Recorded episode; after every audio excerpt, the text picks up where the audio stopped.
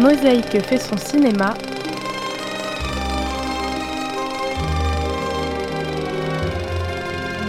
Laurent Le Touzeau.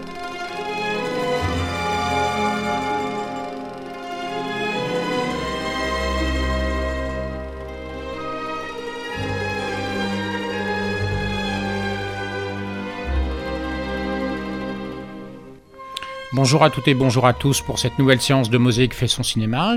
Bruno et Sylviane ne sont pas parmi nous, mais je suis avec euh, Laurence Lorca. Bonjour Laurence. Bonjour Laurent. Et Alizé Biot. Bonjour Alizé. Bonjour. Le premier film que nous allons euh, commenter, en quelque sorte tous les trois, il s'agit de l'histoire du pire et du plus cruel ennemi de Batman, Bruce Wayne, c'est-à-dire The Joker.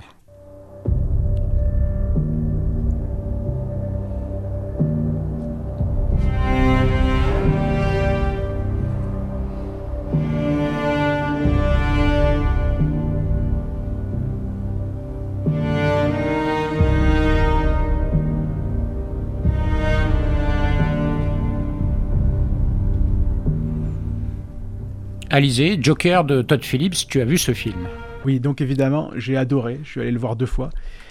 Euh, c'est un super bon film. Alors, ce qui est intéressant à, noter, c'est donc c'est un film DC Comics. Et vous savez qu'il y, a eu pas mal de problèmes dans tous les films DC Comics depuis euh, Man of Steel, Batman vs Superman, Justice League, Wonder Woman et l'échec cuisant de Suicide Squad, qui d'ailleurs était la dernière fois qu'on avait pu voir le Joker incarné par Jared Leto, qui était vraiment assez étrange. On le voyait à peine 10 minutes dans un film de 2 heures et on pouvait se poser des questions sur euh, les choix artistiques autour de ce Joker, évidemment qui n'arrivait pas à faire oublier celui de Heath Ledger dans The Dark Knight de Christopher Nolan.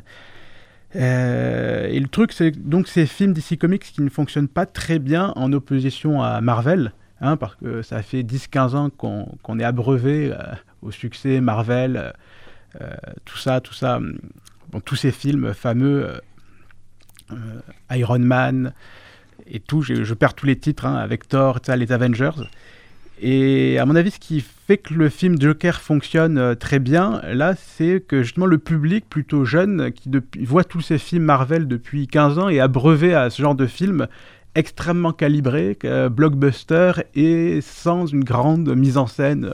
On peut pas dire que ce soit des films d'auteur, c'est c'est très bien, ça fait beaucoup d'argent, c'est des grands succès, mais c'est pas des films euh, vraiment très intelligents, on va dire très bien mis en scène. Et du coup, quand le public jeune qui ne connaît rien d'autre arrive devant le Joker, un film de super-héros d'auteur, waouh, il y a le choc, euh, la mise en scène, la musique, l'interprétation, l'écriture, c'est extraordinaire. Évidemment, c'est le public a l'impression de découvrir quelque chose de complètement nouveau. Et la critique, évidemment, ne peut que aimer par rapport à d'autres films plus calibrés euh, de studio comme euh, Marvel. Euh, après, je voudrais pas qu'on oublie qu'il y a eu déjà des films d'auteurs, de super-héros par le passé. N'oublions pas les Superman de Richard Donner, quand même X-Men 1 et 2 de Brian Singer, les Superman Returns aussi de Brian Singer, de la trilogie Spider-Man de Sam Raimi, et n'oublions pas la trilogie de Dark Knight de Christopher Nolan. Sans Christopher Nolan, je pense pas qu'on aurait un Joker aujourd'hui. Et n'oublions pas Heath Ledger à l'époque qui a gagné euh, son Oscar posthume quand même pour le même rôle. Euh, euh, du coup, voilà, les gens découvrent. Mais n'oublions pas qu'il y a eu des films d'auteur avant. après, si je peux que critiquer, à part la nouveauté dans le Joker, qu'est-ce qu'il y a d'extraordinaire? Qu'est-ce qu'il y a de nouveau dans le Joker depuis Taxi Driver? Parce que pour moi, quand même, la grande influence euh, du Joker, c'est Taxi Driver. Euh, Absolument, cinématographiquement. Au niveau du cinéma, la présence de Robert De Niro accentue encore plus ça. Et fondamentalement, je suis désolé, c'est pratiquement la même histoire. Euh, sans, sans, sans, dire que, que Joker n'est pas bon, mais ça fait partie, vraiment, il, s'inspire du nouvel Hollywood des années 70. et Taxi Driver, l'histoire d'un fou qui, qui, qui, commet des meurtres et tout ça. Après, euh, après évidemment, je, voudrais me poser la question si le film fonctionne aussi bien et que et parle au peuple, parce que c'est un film éminemment politique, Joker. Euh, je suis assez perplexe quand, le Joker, finalement, dans le film et dans la réalité, devient une figure du peuple. Euh, des gens mettent le, masque, euh, les gens dans la rue euh, utilisent, s'est emparé de cette image du Joker contestataire. Je veux dire, il suffirait de lui mettre un gilet jaune et, il devient encore plus politique. N'oublions pas quand même que le Joker, c'est peut-être un anti-héros dans ce film, mais c'est surtout un grand méchant qui est un opposé de Batman. Je suis désolé, c'est le plus grand ennemi de Batman et fondamentalement le Joker n'est pas un gentil. Alors là, évidemment, c'est une origin story. Euh, mais bon, il y a quand même eu l'origin story dans, le, film de Tim Burton en 89, le premier Batman, c'était Jack Nicholson, et on voit quand même les origines du Joker dans tous les dessins animés cultes et tout ça euh, de Batman. On voit, on, a, on connaît les, origines du Joker. Euh, dans les bandes dessinées aussi, d'Alan Moore, on voit beaucoup de son origine. Là, le film prend des libertés, évidemment crée une, histoire sensiblement différente et donne beaucoup plus euh, d'explications, ce qui fait qu'on a beaucoup plus d'empathie pour, pour cette histoire, pour ce, ce, type qui, qui est vraiment broyé par la société et qui devient un héros malgré lui. N'oublions pas quand même que c'est une figure profondément négative. Et je trouve ça fascinant qu'on s'empare de ce personnage en oubliant qu'est-ce que le Joker Je veux dire, quand le peuple, aujourd'hui, euh, on arrive à être désespéré euh, au point de reprendre une figure monstrueuse comme le Joker, euh, comme un, héros et comme un modèle politique et social, et je trouve ça assez effrayant en réalité, même si je comprends tout à fait. je veux dire, quand un public oublie ça et est prêt à se donner à un monstre, je veux dire, je pense à la politique américaine, je pense à, je ne veux pas parler vraiment de politique, mais, mais quand les gens sont prêts à se mettre du côté d'un monstre, je trouve ça effrayant. Mais c'est ce qui fait la magie du cinéma et son incroyable pouvoir de séduction. On oublie qui sont les monstres, qui est, où est le bien et où est le mal, et, et manifestement, ça prouve que c'est un très grand film. Mais n'oublions pas qui est le Joker. Voilà. Absolument.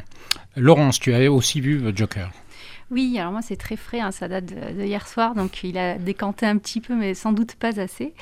Euh, alors c'est un film que j'ai beaucoup aimé, que, j'ai trouvé assez bouleversant, euh, surprenant dans un premier temps à, travers l'ancrage réaliste. On oublie, enfin selon moi, on oublie euh, Gotham City, on oublie le, côté complètement hors temps que, que, la série qui va suivre des Batman proposait. On est vraiment voilà, dans un ancrage réaliste, un ancrage spatio-temporel réaliste qui rend ce film profondément humain. Et euh, le Joker est aussi profondément humanisé. Sa folie euh, nous renvoie à la nôtre euh, par de nombreux, par de nombreux aspects. Pardon. Et donc, du coup, effectivement, c'est très, très centré sur le personnage et donc la prestation d'acteur de Joachim Phoenix, que je trouve absolument bouleversant et exceptionnel, mais c'est pas une nouveauté le concernant. Donc, c'est vrai qu'il incarne un personnage, un homme qui, c'est vrai, ça peut interroger, qui est touchant déjà dans sa, dans, sa, dans sa façon, enfin en tout cas au début de son étape, parce qu'on voit vraiment l'initiation prendre forme et on voit vraiment le Joker s'incarner. Mais à la base, c'est un homme miséreux, misérable, qui s'occupe de sa mère, qui, vit avec un handicap assez troublant, hein, cette espèce de fou rire qui le prend à des moments inopportuns. Et euh, une sorte de crise, mais un rire hystérique en fait, qui met assez mal à l'aise. Euh, donc c'est un homme qui doit vivre avec ce handicap, euh, qui, peine pour gagner sa vie. Euh, et donc c'est en ça déjà dans un premier temps qu'il est touchant et qui renvoie vraiment à quelque chose de profondément humain.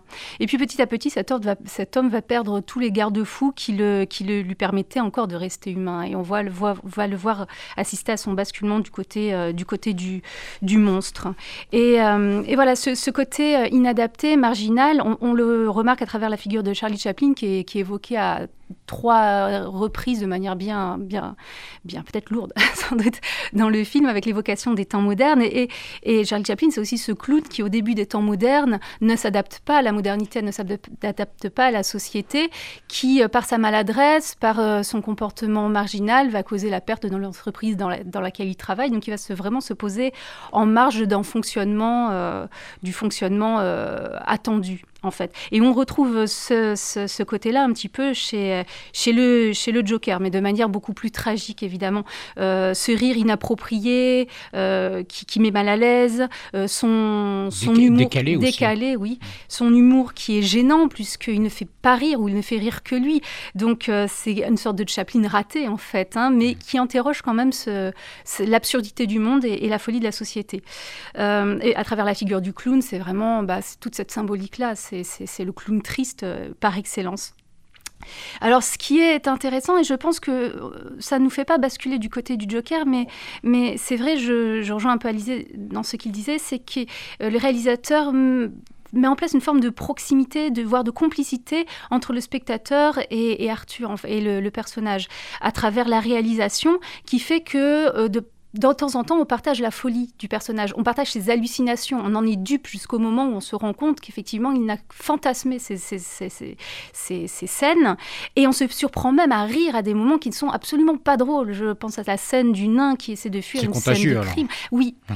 et ça, ça interroge, parce que euh, effectivement, c'est contagieux. Je trouve que c'est fait avec une forme de, génie. Enfin, moi, je, me suis surprise à rire, et j'étais gênée de mon rire, au même titre euh, que ce personnage dont on suit les, eh, bah, le basculement dans la folie. Et puis il y a cette dimension politique, évidemment, qui est assez intéressante malgré tout. Et je ne suis pas sûre que le peuple le suive. Hein. ceux qui le suivent, ce sont quand même des criminels. Ils portent le masque, ils vont, euh, ils vont créer des, des, soulèvements dans la rue, ils vont blesser des policiers. Sont pas, ça reste des criminels à la base, selon moi. Mais, euh, c'est une foule, c'est une foule surtout euh, qui, peut revendiquer les mêmes problèmes que lui. ça. même si lui, il, n'a pas de politique dans, dans ce qu'il dit, mais mm. la, la foule euh, se sent portée par ses actes à lui.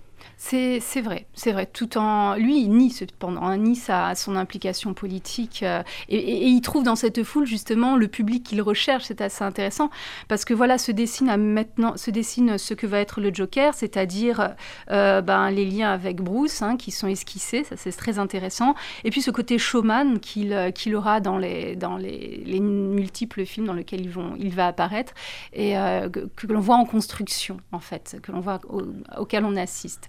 Euh, et voilà, moi, je suis encore vraiment plongée dedans, comme je l'ai dit, j'ai pas encore le recul nécessaire, mais voilà, c'est pour toutes ces raisons-là que je l'ai beaucoup aimé. Je, je, voudrais rajouter que ce qui me fascine dans son rire, surtout, c'est que moi, je suis persuadé qu'il pleure pendant tout le film. En réalité, ce sont des pleurs nerveux et hystériques. Qui sont, euh, ces pleurs sont tellement étranges qu'on dirait qu'il rit. Mais pour moi, il passe son film à pleurer. Sa vie est une tragédie, pas une comédie. Mais bon, et voilà. Après, moi, personnellement, même si je le trouve extraordinaire, euh, Joaquin Phoenix, pour moi, il est juste légèrement en dessous de Heath Ledger, euh, qui avait dans The Dark Knight euh, vraiment le, le, le pari tout à fait inverse de ne rien dévoiler des origines du Joker. C'était vraiment c'était un homme mystérieux dont on ne connaissait pas les origines ni ses motivations.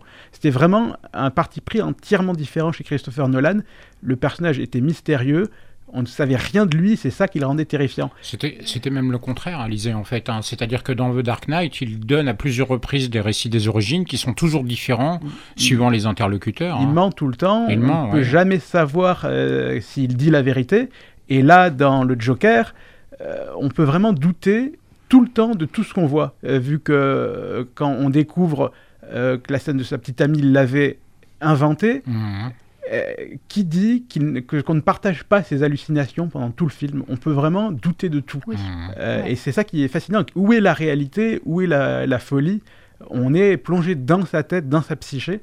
Et ça rend le film encore plus déstabilisant et, bouleversant. C'est un rêve, je ne sais pas. Mais en tout cas, c'est un très grand film. Oui, bah écoutez, je suis d'accord avec euh, avec vous deux. Hein. C'est un film d'une très grande très grande qualité. Alors d'abord, c'est une agréable surprise parce que le réalisateur est quand même beaucoup plus connu pour faire des comédies euh, pas fines fines, hein, euh, hollywoodiennes, à très grand succès. Et de toute évidence, il a reproduit le schéma puisque c'est le co-scénariste du film, hein, d'un certain nombre d'employés de, l'énorme industrie cinématographique hollywoodienne. C'est-à-dire, bah, le jour, il fait son boulot, hein, des missions qu'on lui confie en quelque sorte, et puis le soir ou le week-end, il écrit euh, une histoire qui vraiment lui tient à cœur. Alors effectivement, il s'agissait de prendre le rebours de l'ensemble des Batman. Alors le paradoxe un peu total, même si c'est un film qui euh, est produit par le même studio, le paradoxe total, c'est qu'en fait, la seule véritablement référence obligatoire, je dirais euh, presque légale, euh, pour pouvoir euh, faire ce genre de film, c'est Bob Kane. C'est-à-dire c'est le créateur véritablement de Batman. C'est le seul qui touche véritablement des royalties. Alors qu'il y a vraiment une espèce de réponse, et ça tu l'as souligné à juste titre, Alizé, il y a vraiment une réponse à Nolan en, en le creusant, en prenant d'abord le contre-pied, en montrant finalement, je ne sais pas si c'est ce que tu voulais dire Laurence, moi c'est comme ça que je l'ai ressenti, un équilibre entre ni trop de Batman, ni trop peu, finalement. Évidemment, l'histoire est complètement vue du point de vue du Joker qui est omniprésent.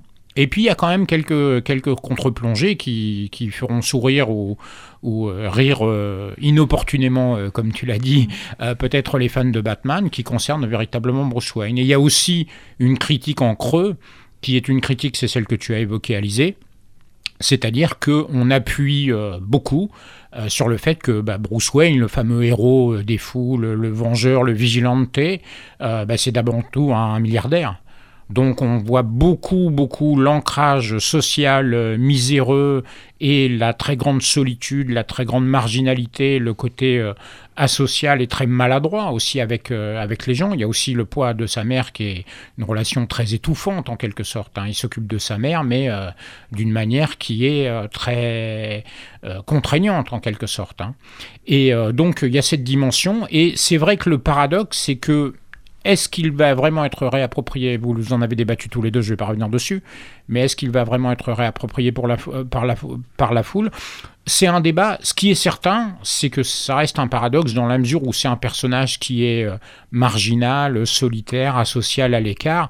Et le fait qu'il puisse être à demi récupéré comme une espèce d'emblème euh, de la révolte sociale, c'est une sorte de paradoxe absolu. Et dernière chose, je rebondis aussi sur ce que tu as dit, Alizé, c'est évident que euh, l'influence de Taxi Driver est considérable. Elle est d'abord considérable dans, la, dans les options cinématographiques. Il y a des plans qui font penser au New York de 75 et au New York de, Taxi Driver d'une manière générale. Et puis aussi, c'est le, le héros solitaire, euh, enfin le anti-héros solitaire plutôt, vraiment à l'écart, euh, qui pète un câble et qui finit par adopter le discours de rédemption en étant euh, encore plus détraqué, encore plus dingue que ce qu'il euh, qu'il dénonce et ce qu'il combat. Tout à fait, oui. après, que dire de plus? Allez le voir. Ah Allez le voir, on va dire ça. Allez le voir. C'est vraiment une expérience très très forte. Voilà, on est d'accord tous les trois avec des arguments différents, donc vous ne pouvez pas y échapper. On va aller voir un film qui est dans un genre tout à fait différent, un film d'animation.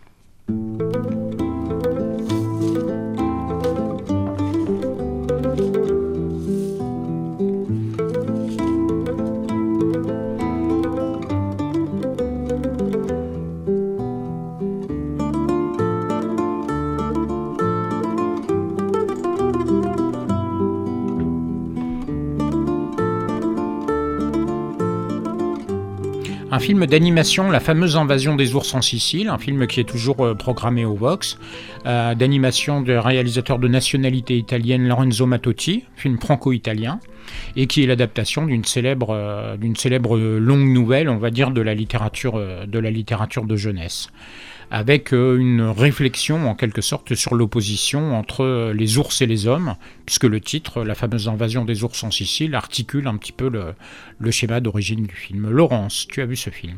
Oui, alors, euh, c'est un film euh, absolument euh, magnifique, en fait, pour plusieurs raisons. Alors, déjà, je vais peut-être résumer un petit peu l'histoire.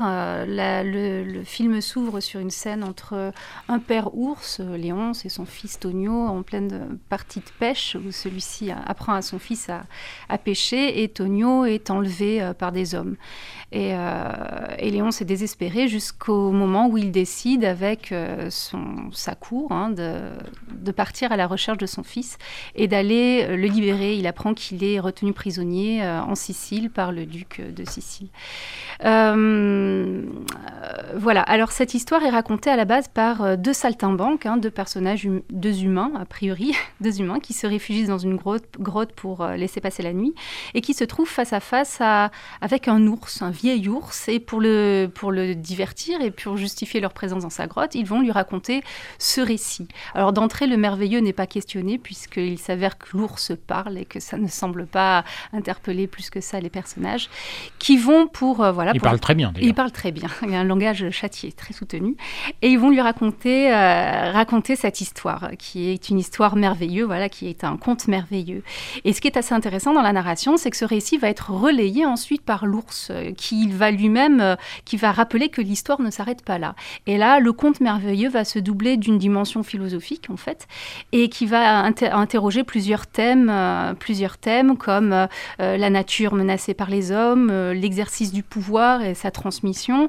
Et, voilà, ça devient tout à fait intéressant. Alors les ours sont au fil de leur, de leur périple, hein, bon, mais ils vont, ils vont, ils vont être amenés à être humanisés, parler aux hommes, se vêtir comme eux, mais c'est un anthropomorphisme en fait qui, qui est assez critique et puisqu'en revêtant tous les attributs des hommes, ils vont aussi les ours vont aussi en revêtir, revêtir leur vice jusqu'à la prise de conscience finale. Donc le récit est passionnant. et puis surtout, la réalisation est vraiment, vraiment très prenante. le graphisme, oui, le dessin est, sublime. les ours ont une, identité un peu cubique au milieu d'un paysage euh, euh, coloré, euh, avec des formes tout à fait ondoyantes, qui est renouvelé à chaque, à chaque, étape, du, à chaque étape du film. les dialogues sont parfaits. voilà. Et puis cet univers coloré est incroyable. Hein. Ce sont des couleurs chatoyantes. C'est un univers qui a une grande, grande force visuelle. Et il s'agit juste de, regarder comment, sont, comment est traitée la lumière. Il y a un jeu d'ombre et de lumière sur les personnages qui est, qui est fabuleux. Et donc on se laisse tout à fait porter. Alizé tu, tu, as vu aussi euh, la fameuse invasion des ours en Sicile. Oui, oui, et sans trop savoir euh, ce que c'était, je suis allé euh, à la découverte et vraiment, c'est, j'étais charmé. c'est vraiment, on n'a pas l'habitude de ce genre de dessin animé, de film d'animation. C'est, et finalement, et j'ai, je me souviens qu'au collège, j'avais étudié une nouvelle de Dino Buzzati, donc qui est l'auteur du texte original, et j'aime beaucoup cet auteur italien. Euh, là, j'aime beaucoup l'aspect du, récit enchâssé dans un autre récit, euh, de beaucoup de rimes dans, les textes. C'est vraiment très plaisant à écouter et très riche d'un point de vue de l'histoire. Euh, après, d'un point de vue cinéma, on est beaucoup plus proche de Paul Grimaud et de Le Roi et l'Oiseau. qui était un dessin animé extraordinaire, très très très beau, très poétique, aussi, voilà. Euh, qui lui-même avait beaucoup influencé Hayao Miyazaki au Japon, et on est beaucoup plus proche de Paul Grimaud et Hayao Miyazaki que de Walt Disney, euh, avec la fameuse invasion des ours. Et je veux dire, quand, dans une scène de bataille épique, on voit déferler des milliers de sangliers, je veux dire, on est dans Princesse Mononoke. Euh, carrément, on, convoque ce grand cinéma d'animation japonais, et c'est sublime. Après, tout en ayant une identité visuelle tout à fait originale et nouvelle. On, est très référencé dans les dessins animés, mais euh, j'avais jamais vu ces, dessins, ces formes ailleurs que dans ce, film-là. Et, vraiment, c'est que dire de plus?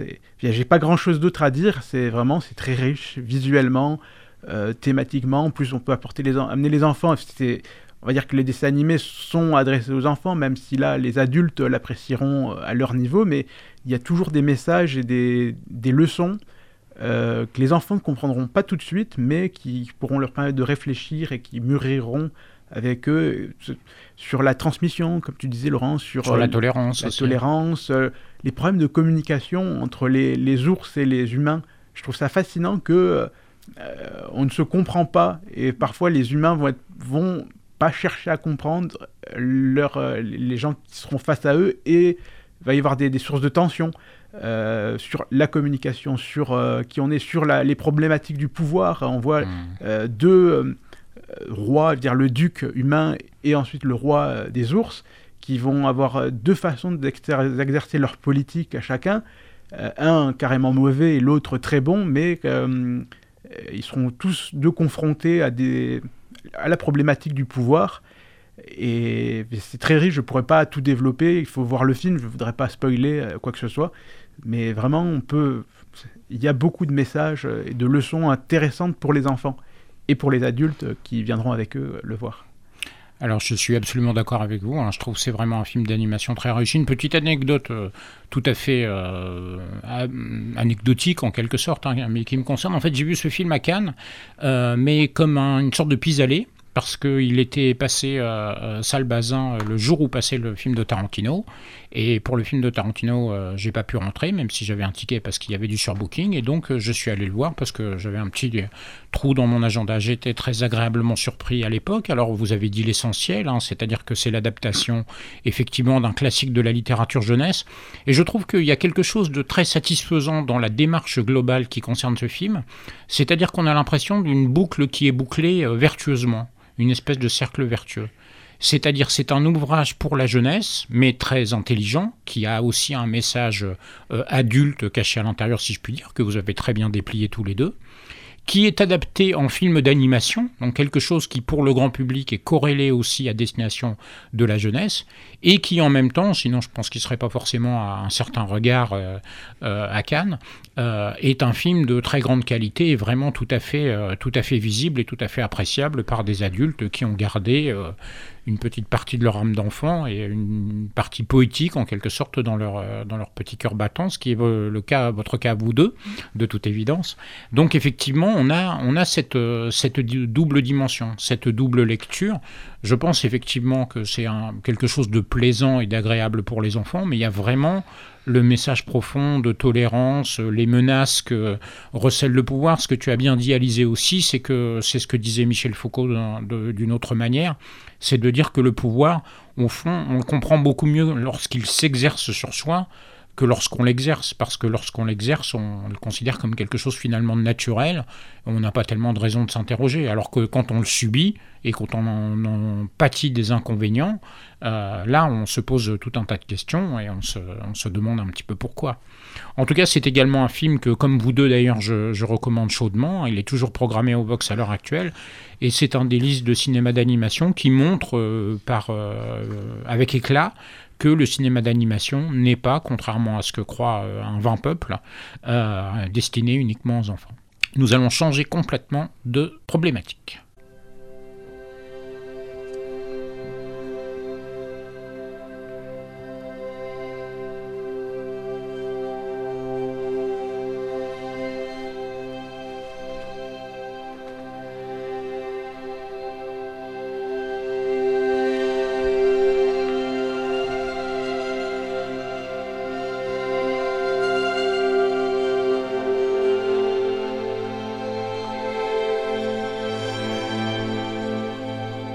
Papicha, c'est un film de Mounia Medour, un film algérien qui était, euh, comme d'ailleurs euh, la fameuse invasion des ours en Sicile, dans la catégorie Un certain regard au Festival de Cannes et qui vient de sortir euh, au Vox ces jours-ci. Il y a d'ailleurs une, une, très belle séance avec beaucoup de monde, un ciné droits humains en collaboration avec Amnesty International, euh, ce qui démontre d'un côté la qualité du film et d'autre part sa résonance véritablement euh, dans l'actualité, les valeurs en quelque sorte de l'émancipation. C'est donc l'histoire essentiellement d'une jeune femme euh, algéroise, donc une papicha, c'est un petit mot d'argot de, cette époque-là, dans l'Algérie et dans l'Alger plus précisément des années 90, qui est étudiante mais qui veut euh, devenir styliste et qui veut surtout euh, vivre, aimer et travailler librement dans un pays euh, déchiré et menacé de deux côtés, à la fois par le pouvoir politique militaire contraignant Hein, autoritaire, et puis par la, montée euh, terrible et, encore plus contraignante, s'il est possible, de, des islamistes. C'est un film que tu as vu, Laurence. Oui, alors euh, je l'ai vu euh, lors du Festival de Cannes, hein, au milieu de de nombreux autres films et c'est peut-être pour ça que j'ai un ressenti qui est mitigé en fait. Donc on m'en a beaucoup parlé en bien, je l'ai attendu euh, véritablement, euh, je l'ai attendu avec impatience. Et euh, lorsque je l'ai vu, j'ai été un peu déçue. Mais je lui reconnais de nombreuses qualités et parmi ces qualités, celle que tu as évoquée, à savoir que c'est un film nécessaire. C'est un film qui parle de liberté, même si l'action prend place en 1990, au début des années 90, c'est un sujet qui est de tout à fait moderne et encore discuté. D'ailleurs, le film a été euh, interdit en Algérie, donc n'a pas été diffusé. Donc, euh, d'où la nécessité d'un tel film et d'où la nécessité de, revendiquer, voilà, de, revendiquer euh, la liberté de pardon, la nécessité pour ces jeunes femmes de revendiquer leur liberté. Alors, c'est un film euh, que j'ai beaucoup aimé dans sa première partie. Euh, je l'ai trouvé très touchant, très, à la fois très touchante et très dynamique. Euh, les jeunes actrices sont pétillantes, entraînantes. Lina Koudry, qui joue le rôle de Nejma, est une, est une très chouette actrice.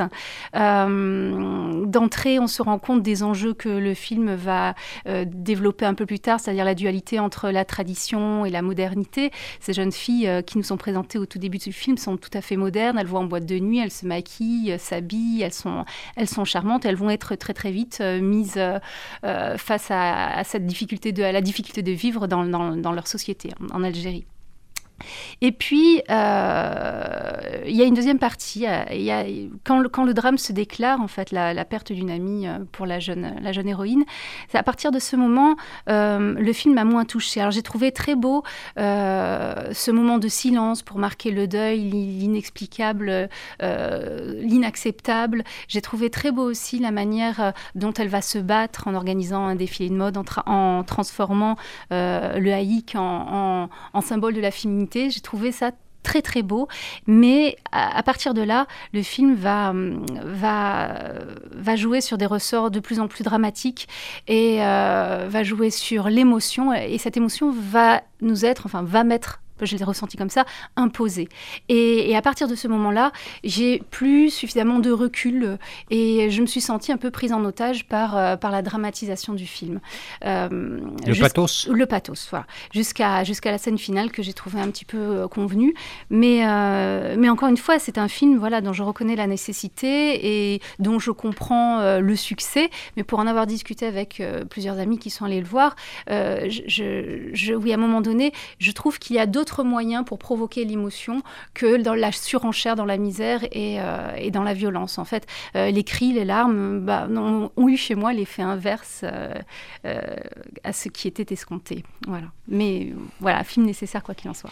Oui, je comprends tout à fait, effectivement. Donc c'est, je peux comprendre ce que tu argumentes dans la mesure où c'est un peu la force et peut-être dans une certaine mesure la limite du film, c'est d'être tout entier absorbé par son sujet en quelque sorte, hein, par son thème, par euh, sa très juste cause, évidemment, le, euh, désir de liberté, euh, d'émancipation féminine, face à de, des contraintes terribles et terrifiantes et juste indéfendables, hein, qui sont essentiellement quand même, puisque le poids des militaires est moins ressenti, celle de la montée de l'intégrisme et du fondamentalisme religieux avec des conséquences terribles, des meurtres, des assassinats, enfin d'un véritable, un véritable massacre effectivement, qui est montré de manière très, euh, comment dire, euh, très frontale et très euh, peut-être accentuée cinématographiquement aussi, si je, si je puis dire.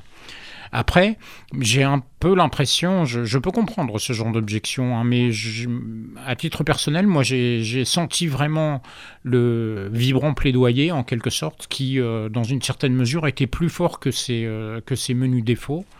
Euh, effectivement, euh, c'est aussi, après, une, bonne nouvelle qu'il y ait une renaissance du cinéma algérien, qui d'ailleurs n'a pas commencé avec Papicha. Hein. Il y a deux films récents euh, dont j'ai parlé lundi qui étaient À mon âge, je me cache encore pour fumer, qui étaient sur une thématique un petit peu approchante, hein, à l'intérieur, un huis clos à l'intérieur d'un hammam.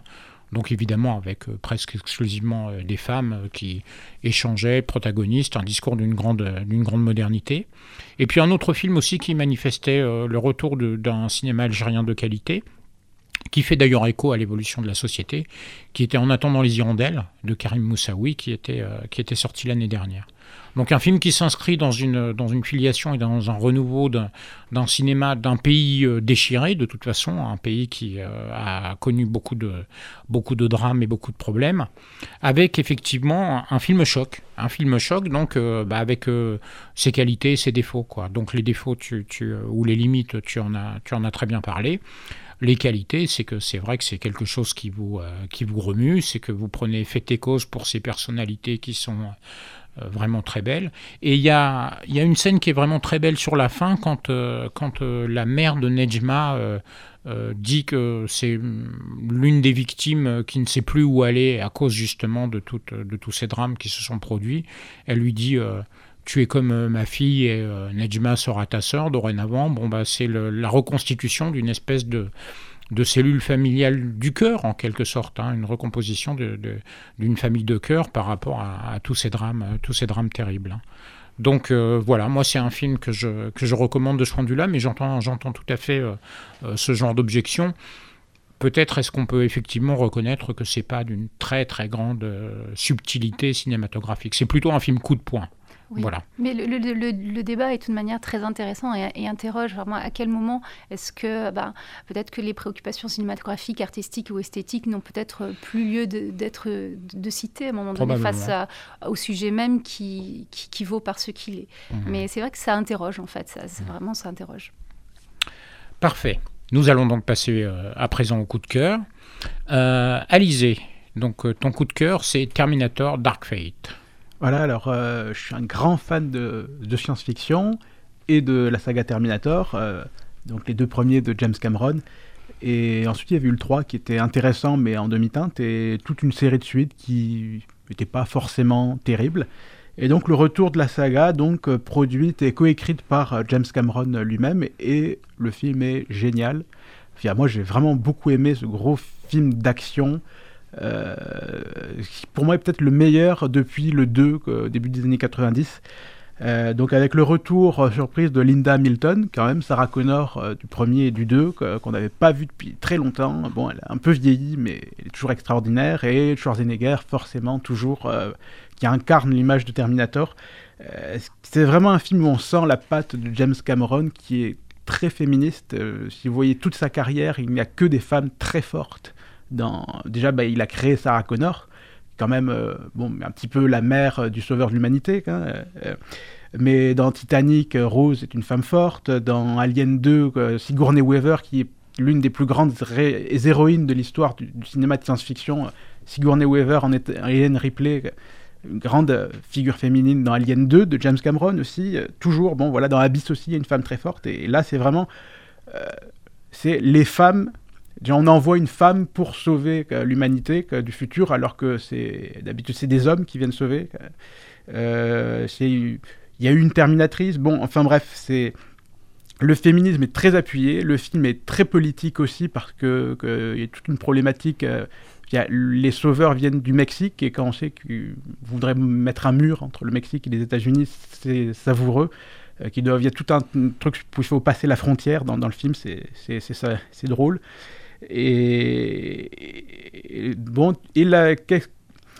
on a vraiment réussi à réactualiser l'histoire de Terminator par rapport au monde dans lequel on vit aujourd'hui avec les nouvelles technologies, avec les satellites, avec tout, tout, le monde est encore plus... Skynet est presque arrivé maintenant, les ordinateurs sont partout, on n'est plus vraiment libre, et c'est assez terrifiant comme quoi un film de 30 ou 40 ans euh, a réussi à s'actualiser de façon effrayante. Les, les, robots sont partout euh, dans la réalité, et les personnages vivent dans ce monde ultra technologique et le futur est toujours sombre. C'est d'ailleurs le titre du film, Dark Fate, euh, c'est sombre destin.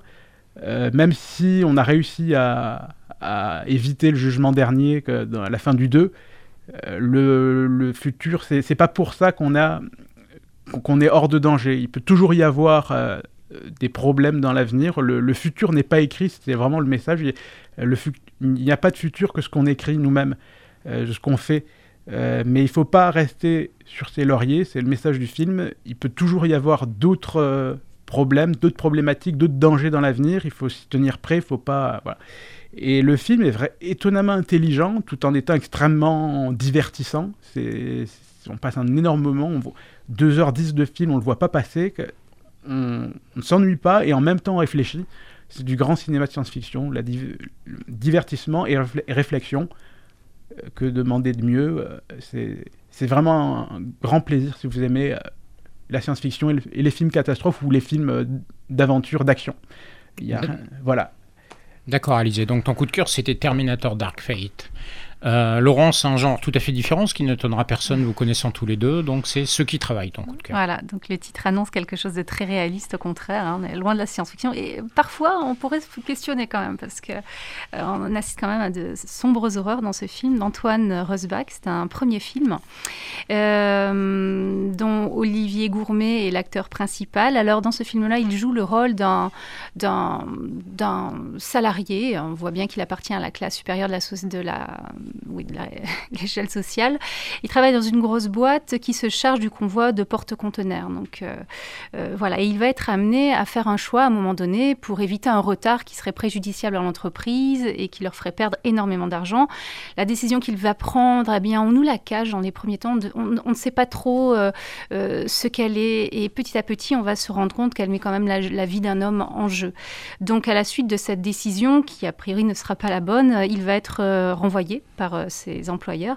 Et, euh, et voilà, sa vie va basculer à ce moment-là. Hein. Il a un train de vie qu'il doit assurer, une famille euh, assez nombreuse qui est en attente de ses revenus. On, va se rendre compte qu'effectivement, il n'est pas en attente de beaucoup d'autres choses.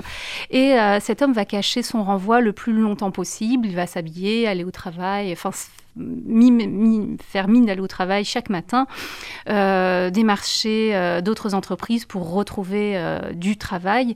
Et, voilà, ça, donc c'est un destin assez cynique, enfin c'est un destin assez cynique qui tombe sur que doit affronter ce, personnage qui, qui n'a pas beaucoup de valeur morale, on s'en rend compte, il est capable de tout sacrifier, il n'est pas véritablement humain dans un premier temps. Même ses rapports, les, rapports, les rapports qu'il entretient au sein de sa famille sont très froids. Il y a très peu d'échanges, très peu de dialogue, très peu de tendresse. Et, c'est sans ça que le film est assez intéressant. C'est cette violence froide. Hein. Du début à la fin, on est heurté par ce personnage euh, glacial, euh, par une réalisation qui elle-même d'une sobriété. Euh, il n'y a pas de, de bande son, enfin une sobriété glaciale elle aussi.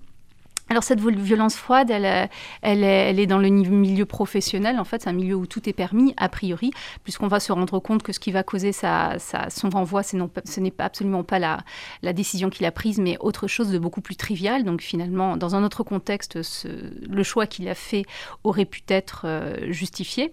Et euh, une violence euh, au, sein du, bah, au sein de l'intimité même de cette famille qui, dysfonctionne quand même. Quand sa famille, quand les enfants de ce personnage va, vont apprendre ce à quoi il a été, euh, ce qu'il a dû accomplir, eh bien ils ne vont même pas lui reprocher ou très rapidement lui reprocher l'horreur de son acte, mais ils vont surtout euh, euh, s'inquiéter de leur, de leur niveau de vie en fait. Hein. Quoi qu'il arrive, Olivier Gourmet, enfin l'acteur, est censé préserver sa famille du besoin et, donc voilà, c'est assez, assez terrible.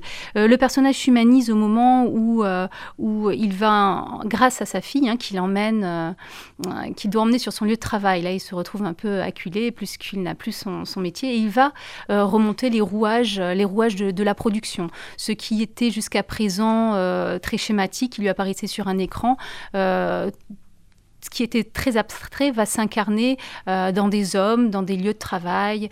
Et, là, l'émotion, l'émotion arrive un petit peu. le, personnage va être confronté aux hommes qui, qui manipulent comme des objets, comme des pions. Il va véritablement entrer dans une sphère beaucoup plus humaine. Euh, hélas, le final est tout à fait pessimiste. En fait, on est dans un système dont on ne peut sortir et, euh, il va sombrer dans ces, euh, dans ces vilains travers. Donc là, je, je spoil rien, tout est annoncé. Hein, cette froideur, il j'ai pas l'impression qu'il ait d'issue dès les premières images. On est dans un constat un peu pessimiste du monde du travail et de cette course à la productivité euh, tout à fait inhumaine. C'est triste. Donc même si c'est beaucoup plus réaliste, c'est aussi un dark fate. C'est oui, tout à fait. Voilà. Donc ça fera une, espèce de petite passerelle entre vous deux. Alors moi, c'est tout le contraire. Hein. Mon coup de cœur, ce sera Alice et le maire, le deuxième film de Nicolas Pariser.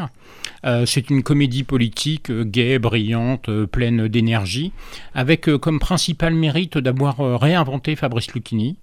C'est-à-dire que si vous êtes allé voir des films de Lucchini, je dirais dans la dernière décennie, euh, vous avez probablement vu euh, Lucchini dans le rôle de Fabrice Lucchini, quoi, c'est-à-dire un rhéteur euh, très content de lui, qui parle tout le temps, qui trouve toujours des bons mots pour se sortir des pires situations. Donc un peu, bon, un peu le, double, le double en quelque sorte du personnage qui est l'habitué et le triomphateur des plateaux de théâtre et même parfois des plateaux de télévision.